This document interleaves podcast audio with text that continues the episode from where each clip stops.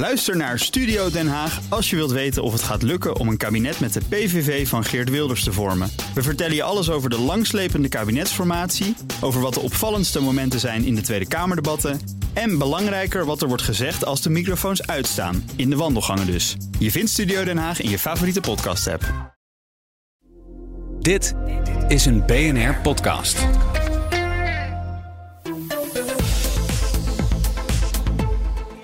van de Amerikaanse miljardensteun voor Oekraïne en Israël blijft uit. Tot uh, grote ergernis van president Joe Biden. Want de Republikeinen in de Senaat die blokkeerden vannacht een wetsvoorstel. Extreme Republicans are playing chicken with our national security. Holding Ukraine's funding hostage to their extreme partisan border policies. Ja, en Biden zag de buil hangen vooraf aan, voorafgaand aan die stemming. En dus vroeg zich af, hoe willen de Republikeinen wel omgaan met veiligheid in de wereld? If Putin takes Ukraine, he won't stop there. If he keeps going and then he attacks a NATO ally, where we've committed as a NATO member that we defend every inch of NATO territory, then we'll have something that we don't seek and that we don't have today. American troops fighting Russian troops. Zo zei Biden, die die vrees dus zo uitsprak. Hij was er niet blij mee, dat blijkt maar weer. De steun is geblokkeerd. We gaan het ook hebben uiteraard over de reactie vanuit Oekraïne... en wat dit betekent voor de oorlog daar. Onze buitenlandcommentator Bernard Hammelburg is bij ons... en Europa-verslaggever Geert-Jan Haan hier in de studio. Man, goedemorgen. Goedemorgen. Bernard, wat is er nou precies vannacht gebeurd? Was, waarom hebben die Republikeinen de kont tegen de krip gegooid? Ik moest, het klinkt een beetje gek, denken aan de val van het Nederlandse kabinet. Want dat ging over migratie en hoeveel en onder welke voorwaarden. En Geert Wilders die zei: het moet gewoon terug naar nul. Zo'n discussie speelt nu ook al heel lang in Amerika over de zuidgrens in, uh, met Mexico. En uh, het is een, een mega drama wat zich er afspeelt, dat weten we. Het is onder Biden erger geworden dan het onder Trump al was. Um, en de, de, de Senaat, ik had het niet zien aankomen, zeg ik erbij. Mm -hmm. De Senaat kreeg uh, dat plan van uh, Biden voor. Dat ging om 107 miljard dollar voor steun aan Israël, Oekraïne uh, grensproblemen en uh, Taiwan. En dat is in zijn geheel afgekeurd. Dat, ik, ik, ik, dacht dat, ze, dat het er wel door zou komen, omdat de, de Democraten de meerderheid hebben in de, in de Senaat. Maar dat heeft niet gewerkt. En het ging, het draait uiteindelijk om die grenskwestie. Uh, die hoorden hem dat ook zeggen, Biden. Uh, we moeten dan elkaar misschien een beetje tegemoet komen. Maar daar ging het om. En uh, dus de tegenstanders die zeggen: ja, in, in dit voorstel kun je helemaal niks concreets zien. Het moet bovendien, de nadruk moet, beginnen, moet komen te liggen op de grenskwestie. En dan op de andere kwesties. Mm. Um, en uh, ja, nou, ze hebben gelijk, er is nog niks concreets. Uh, uh, maar ja, het is wel een ongelofelijke domper, een enorme tegenvaller. Nou. En in dit soort gevallen worden besluiten genomen met twee derde meerderheid. Hè? Of met 60 senatoren en niet met de absolute meerderheid. Dus dat werkt tegen. Ja, en nu zegt Biden inderdaad van... jongens, pas nou op, dit is de stomste fout die je kan maken. Want straks vallen de Russen dan een ander land binnen, een NATO-land... en dan moeten wij vechten tegen de, tegen de Russen. Ja. Heeft hij wel een punt, hè? Ja, daar heeft hij zeker een punt. En dat is een, een angst die, die heerst, maar niet bij de meeste Amerikanen, moet ja, ik zeggen. Nee, precies, dat is ver de weg. Amerikanen zeggen ja, dat Oekraïne heel ver weg, is ons probleem niet. Maar eerlijk gezegd, uh, dit is echt rampzalig hoor. Het is ook, zal Geert-Jan direct ongetwijfeld op ingaan, afschuwelijk voor uh, de, uh, de Oekraïners. Ja. Maar ik, mijn idee is dat Biden zich wel laat overtuigen door de tegenstanders om met iets concreets te komen over die grenskwestie. Dat eerst in stemming te brengen misschien en dan de rest. Het probleem dan is dat je nog meer uitstel krijgt dan je nu al hebt. Dus uiteindelijk denk ik komt het wel goed. Maar uh, met vertraging. En dan moet het ook nog door het Huis van Afgevaardigden, Ja, waar precies. de Democraten een minderheid hebben. Exact. Dus het is echt nog een enorme route. Ja, en ik neem ook dat aan dat met angst en beven vanuit Oekraïne naar wordt gekeken, Gert-Jan. Want Bernard zei al eventjes, ja, we, wacht eventjes, daar kijken ze ook mee. Daar zitten ze in een, in een, in een winteroffensief, net het Dnieper overgestoken, eh, hebben geld nodig. Er moet van alles gaan gebeuren.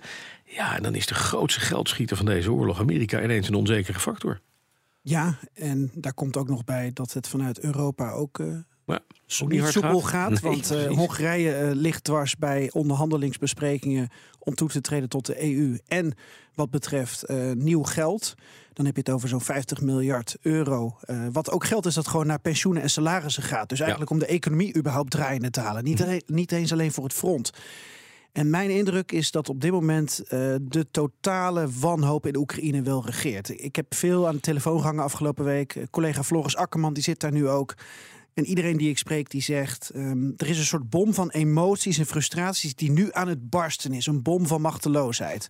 Omdat alles momenteel misgaat voor Oekraïne. Er is geen succes aan het front. Ehm, er is intern politiek gekonkel. Er is corruptie. Ehm, grensblokkades van Polen, Slowakije en Hongarije. Terwijl toch eigenlijk die handel richting Europa zou moeten worden bevorderd. Dan hebben we dus Amerikaans geld dat niet doorgaat, Europees geld dat niet doorgaat. Alles glipt uit de handen van de mensen. En wat zien ze? Dat Poetin naar de Verenigde Arabische Emiraten gaat, Lavrov naar de OVSE, Rusland weer salonveger wordt op het internationale toneel. Ja, en dan barst er gewoon een, eh, een bom. Ja, dat blijkt maar weer. Dat, eventjes naar die, die andere bijeenkomst, die G7-bijeenkomst, Bernard, vandaag. Want daar is ook over gesproken, over Oekraïne, over Israël. Eh, zijn ze daar tot een oplossing gekomen? Is daar wel iets toegezegd of gedaan in ieder geval? Nee, daar is niks toe Niks, gezegd. nee. Daar is solidariteit toegezegd. Nou, nou, Ja, daar, daar kan je geen brood van wapens eten. voor. Ja, Ja. precies. Eh, en daar heb je niet zoveel aan. Het was op zichzelf best een sympathiek statement. Mhm. Maar eh Geert-Jan en ik hebben er gisteravond al naar zitten kijken. Met verbazing, moet ik zeggen. Omdat inderdaad wat wij zoeken is iets van... maak je nou niet al te veel zorgen. We, gaan, we, we- we komen jullie te hulp. Niks. Het staat er niet in. Helemaal niks. Weet je wat het is, Bas? Nee. Eh, Bernard heeft het eh, regelmatig gehad over de Three No's of Khartoum. Dus in het verleden, wat was het, 71 geloof ik? Dat, nee, dat, ja, eh, dat, ja, dat was 29 augustus 1967. ja, en dat had dan met, met Israël te maken. Maar we kwamen eigenlijk gisteravond erop uit. Nu dreigen de Three No's voor Kiev. Mm. Geen geld uit Amerika, geen geld uit Europa, geen toetreding tot de EU. Nee. Het zit totaal vast. En ook uit die G7-verklaring. Komt niks. Daar staat er gewoon van ja, het gaat goed met die Mm. eh, handelsroutes richting Europa. Dat gaat helemaal niet goed. Ze updaten het niet eens. Nee, nee, toch vreselijk. Eh, Dan het andere. eh, VN-baas Guterres. Als we even naar de- het andere conflict kijken in, in Israël. eh, in de Gazastrook. Eh Guterres die heeft nu gezegd van ja, wat daar gebeurt is eh, dat, dat tart elke, eh, laat ik het maar eufemistisch zeggen, elke vorm van, van, van fatsoen. Ja, en hij heeft dus een beroep gedaan ehm, op iets dat heet artikel 99 uit Precies. het handvest van de Verenigde Naties. Dat is maar drie keer eerder gebeurd. Bij, voor zover ik weet, één keer in 1960 in Congo, in 1979 in Iran en in 1989 over de, de oorlog in Libanon. En dat artikel houdt in dat de secretaris-generaal de Veiligheidsraad bij elkaar mag roepen als hij een gevaar ziet voor de wereldvrede. En daar heeft hij dus nu een beroep op gedaan. Ehm, eerlijk gezegd lijkt mij dat een, een, een beetje overdreven. Het- het- Iedereen heeft natuurlijk de meest vreselijke, nou ja, ik zeg maar, observaties of ideeën over wat ze daar afspeelt. Eh, maar dat het de wereldvrede bedreigt, dat betwijfel ik. Sterker nog, als je dat artikel 99 inroept, doe het dan over Oekraïne. Want dat bedreigt de wereldvrede meer. Wat zich in het, eh, in het Midden-Oosten afspeelt, is een menselijk drama van onvoorstelbare afmeting. Eh, en een enorme emotionele kwestie die de wereld ook splijt. Maar, dat, maar het is geen gevaar voor wat daar gebeurt. Daar komt geen wereldoorlog uit voor. En de, de opmars van eh, Rusland, daar hadden we het net al over. Ja, dat vind ik eerlijk gezegd een veel groter gevaar. Ja. We gaan even sluiten met iets, toch iets moois, Geert-Jan. Want eh, ondanks alle kommer en kwel... Jij kreeg een filmpje toegestuurd en daar moet je even van vertellen wat daarop te zien is. Wat zien we hier gebeuren? Nou, je hoort mama, een Mhm. Oekraïens meisje dat haar moeder voor het eerst sinds maanden weer ziet. Ja. Er zijn eh, acht Oekraïense kinderen eh, die je op dit filmpje ziet... die de grens van Belarus met Oekraïne hebben overgestoken. Dik pak sneeuw. Je ziet ook die, die egels. De grens is natuurlijk helemaal afgesloten. En die zien dus voor het eerst hun ouders weer. En Ja. eh, wat is er gebeurd? Eh, er zijn eh, dus acht Oekraïnse kinderen terug naar huis... van de 19.000 die Rusland momenteel nog ontvoerd heeft. Ja, die precies. Rusland gegijzeld houdt eigenlijk. ja. En die zijn teruggegeven door de Russen. Ja, de Qatari hebben bemiddeld. In Ah. oktober hebben ze vier kinderen teruggekregen. Dit keer acht, volgens Mhm. de Oekraïense kinderombudsman. En er is een Belgische vrouw die al twintig jaar in Rijswijk woont, die dit gefilmd heeft. Die zit met haar stichting eh, sinds de oorlog in Oekraïne en samen met haar man eh, ja, Oekraïense kinderen als het ware te redden. Het is haar missie geworden om eh, op te komen ook voor Oekraïense weeskinderen. Ze was voor de oorlog nog nooit in Oekraïne geweest. ehm, maar ze voelde zich zo begaan met de materie dat, ehm, ja, dat ze hier dus ook bij was. Ze is nu terug onderweg naar, naar Kiev. Misschien dat ik later vandaag nog een keer contact met haar kan hebben. Maar ja, weet je, ja, sinds ik zelf een dochter heb, als je dan hoort... Dit ziet. Mama, Ja. ik, Ja, ik smolt. Maar dit is maar acht van de, van de tienduizenden. kinderen die 19.000 en dat schijnt nog een lage schatting te zijn. Omdat ja, er zijn ook Precies. natuurlijk veel mensen omgekomen. En Ja. geen idee hoeveel kinderen daar dan tussen zitten. Dankjewel, eh, Geert-Jan Haan en buitenlandcommentator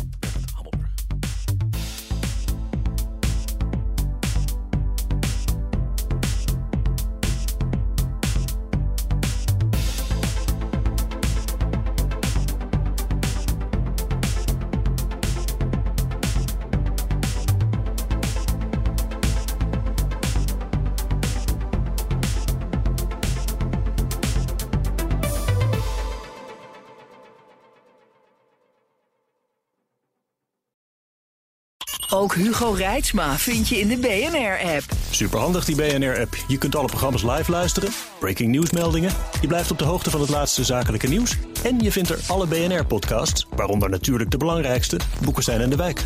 Download nu de gratis BNR-app en blijf scherp.